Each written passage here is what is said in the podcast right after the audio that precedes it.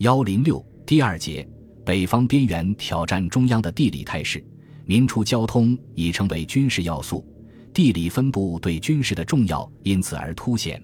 交通不慎便至西南，至四川、云南和贵州。非时人口中的西南、西北及热河、察哈尔、绥远等，基本未入北洋主流。西南之中，最接近中原的四川，享有军阀混战最具的不良声誉。表面上的特征之一是军队人数居全国各省之冠，而几乎足不出蜀。更实质性的缘故，则因川省久为南北双方所持续争夺，川军间错综复杂的内斗，往往不过是南北各方之争的反应。结果，整体的四川或南或北的认同始终不那么明显，而热察绥和西北则因与中原接近，通常成为北方无地盘而有实力者首先争取的地区。从地域言也可说，很早就有一个据边缘以挑战中央的意思。当时热河、绥远、察哈尔一方面成为中央用以安插无地盘者之处所，同时也是各类无地盘者欲借以发展的基础。如徐树铮、冯玉祥等，皆先后试图以热察绥为基地，冯在得察，随后又致力于陕甘，终获得西北军的认同。这一趋势既可说是边缘挑战中央，也可说是李师求诸也，就看从哪方面立言。北伐后实际留存的北方军队，除较特殊的阎锡山进军外，恰即所谓东北军和西北军。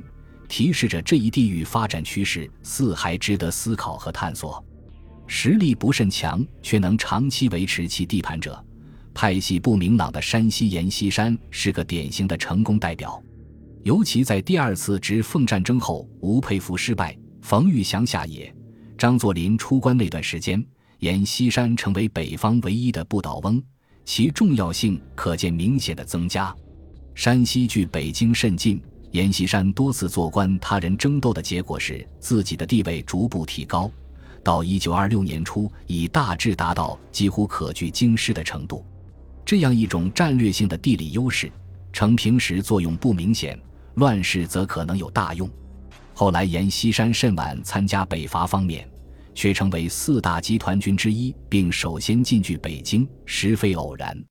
这一特殊的战略性地理优势，在冯玉祥军队崛起中也起到了重要作用，且最初不过是偶然形成而已。一九二二年，冯玉祥被取消河南督军，受陆军检阅使，包括冯本人在内的一般人皆视为吃亏。然冯部因此而驻北京南苑，稍用其兵力即可挟制中央政府，造成了超过其军事实力的地理优势和战略影响。对国民军以至西北军的崛起帮助实大，这从一个侧面体现出那几年北洋统治的急速崩溃时超出多数人的预料。盖局势大体稳定时，很少有人会考虑一支有力部队驻扎京畿的战略作用。另一方面，此前较出格的政治军事行为多是倪嗣冲、张勋这样的旧军人所为，北洋军人自有其行事准则。当时的主政者恐怕也低估了冯玉祥挑战北洋传统的胆略，这样，冯玉祥军队实创北洋新典范。一方面军事力量不断壮大，同时却几乎没有自身的地盘，复因其驻扎区域的战略性地位而获得意料之外的回报。当然，冯部寻求地盘的愿望和努力是持续的，也是促使这一军事力量发展壮大的主要动因。其最终成为西北军由说明固定的地盘意识，并未因国民革命这样的政治顶格而改变，而是相当持续有力。西北军认同的取得在北伐前夕，而其确定则还在北伐结束之后。简单回顾冯部从直系到国民军再到西北军的兴起进程，应有助于了解北伐前北方军事格局的突破性演变。这一进程又与原处西北的各军事力量有着千丝万缕的瓜葛。冯玉祥早在1914年随陆建章第七师入陕西，后升第十六混成旅长，于1916年率部入川，到1921年再入陕西时已是第十一师师长，任督军约一年。收编的陕军编成胡景翼、田维勤、曹世英三个混成旅。1922年夏，冯都御史带入河南，然三人皆有部署刘禅。故冯部与陕西本有较深的渊源。即冯玉祥任陕西督军的刘振华本玉人，一九一八年率所部镇松军入陕，任陕西省长。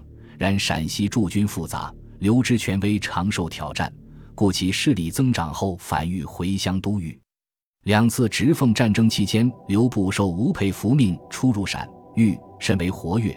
直系战败后，刘又借屈吴之名进兵河南，但作为战果的河南地盘却为国民第二、第三军所得，于是形成镇松军与国民军第二、第三军争夺河南、陕西的持续战争。二次直奉战后，冯玉祥在一九二四年十一月的天津会议上分得向京汉铁路沿线发展的权益，但由于奉军实力太强，终迫使他将主要发展方向定在西北。一九二四年十二月，冯玉祥通电取消国民军称号，被段祺瑞任命为西北边防督办。一九二五年初，段祺瑞复任命孙岳为豫陕甘剿匪司令。这些任命显然不会是执政府的一厢情愿，而是顺应国民军方面的意思。不久，冯部先后得察哈尔、绥远，并使之纳入西北边防辖区。冯玉祥乃移驻张家口，国民军渐被称为西北军。此后，陕西的争夺主要在镇松军和国民军第二、第三军之间进行。段祺瑞任执政之时，国民军常能迫使中央颁布对其有利的命令。其在陕西出生后，即曾试图罢免刘振华，而由孙岳继任陕都，因张作霖反对而未果。但冯部向陕西开拓，在一定程度上也得到奉方的鼓励或容忍，因为国民军第三军援助之力的保定、大名，若无处发展，便不会让防。由于山西与陕豫临近，阎锡山又是执政段祺瑞的主要支持者之一。晋言在双方的争斗中扮演了重要的角色，而双方也都努力争取山西的支持。严一方面与国民军胡景翼互派代表联络，并表示赞成晋豫两省携手合作，但基本站在刘振华一方。不仅代其向执政府说项，且以子弹接济。盖言自任与陕联合，自属胜者，唯对阵松军进一步的参战要求。又以无中央命令不好出兵而推脱。严部晋东盐运使马俊当时分析陕豫之争说：“刘胜则中央可将陕复吴、新田、孔、樊锦败亦可复吴、孔。如能成胡皮结时，中央明命鄂皖鲁苏陕各省以讨其破坏大局，一鼓兼之最好。上策即以欲必逢。胡胜后颇可虑。”按马氏较有战略眼光，其实就是希望刘胡两败俱伤，给山西一个相对安宁的周边环境。其最后提到的各省讨胡，竟然不包括晋省，甚能得阎锡山不主动干预外事之宗旨。且胡本陕人，若胜而拒豫，又兼领部分陕地，则对山西形成夹击态势。战事的结局正是马俊所忧虑的。不过胡景翼新胜居豫后。本可大展宏图，却于一九二五年四月因病身故，使时局发生相当大的变化。陕豫间的战局刚告一段落，奉军于一九二五年四五月再次入关。张作霖到京，确定政局商定后，再讲地盘的方针，试图先恢复国务院，以新旧交通系为隔远。段祺瑞虽态度消极，仍不能不免予同意，而冯玉祥则一味退让。稀土保存，实际上，冯玉祥大体仍在实施其主要向西北发展的既定政策，故在商定政局的同时，基本维持着奉向东南发展而平向西北开拓这样一种各忙其事的态势。不过，奉系在东南的发展最初虽较顺利，迅速取得数省地盘，却遭遇到远更强有力的抵抗。盖东南久为北洋所据。其对手皆驻扎于此的正统北洋部队，而西北本未入北洋主流。国民军所遭遇的主要是北洋边缘部队。相较而言，国民军的西北开拓更具实际成效。胡胜刘败后，陕西的结局却如马俊所料：段政府准战败的刘振华辞职，以吴新田继任督办。唯吴部实力不够，始终未能真正控制陕西局面。不久，陕西也为国民军第三军所得。一九二五年八月，执政府正式任命孙岳为陕西督办，冯玉祥兼任甘肃督办。在名分上和实际上进一步确认了冯部在西北的地位。为陕西之外的西北地盘还需继续开拓。国民军既得陕、甘、豫，北有察哈尔、绥远，形势看上去甚好，但其并未集中全力于巩固在西北的地位，而是更有所图。其拓展方向又回向山东和直隶，甚至可能包括山西。因奉系对东南的占据显现出较大野心。引起各军阀不快，终推动新据江南五省的孙传芳与其余直系剩余力量的联合，吴佩孚乃成建而再起，出任讨贼联军总司令以供奉。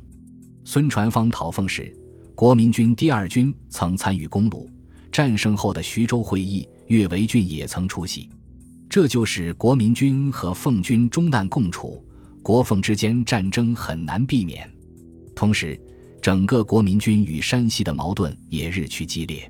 盖国民军既得陕、甘、豫、察、绥，北京也有驻军，在地缘分布上已至山西于其夹击态势之下。不论其在山东、直隶的进展如何，国民军若图将地盘连成一片，最容易也最可能的下一兼并对象就是山西。晋言欲图自保，就只能连奉。在国民军又将李景林逐出保定、大明后，奉章决定连吴佩孚打击冯玉祥。一九二五年十一月二十二日，阎锡山驻汉口吴佩孚处的代表报告说：“奉派某要人来汉协商解决国民第一军，此间令其先行攻击。”本集播放完毕，感谢您的收听，喜欢请订阅加关注，主页有更多精彩内容。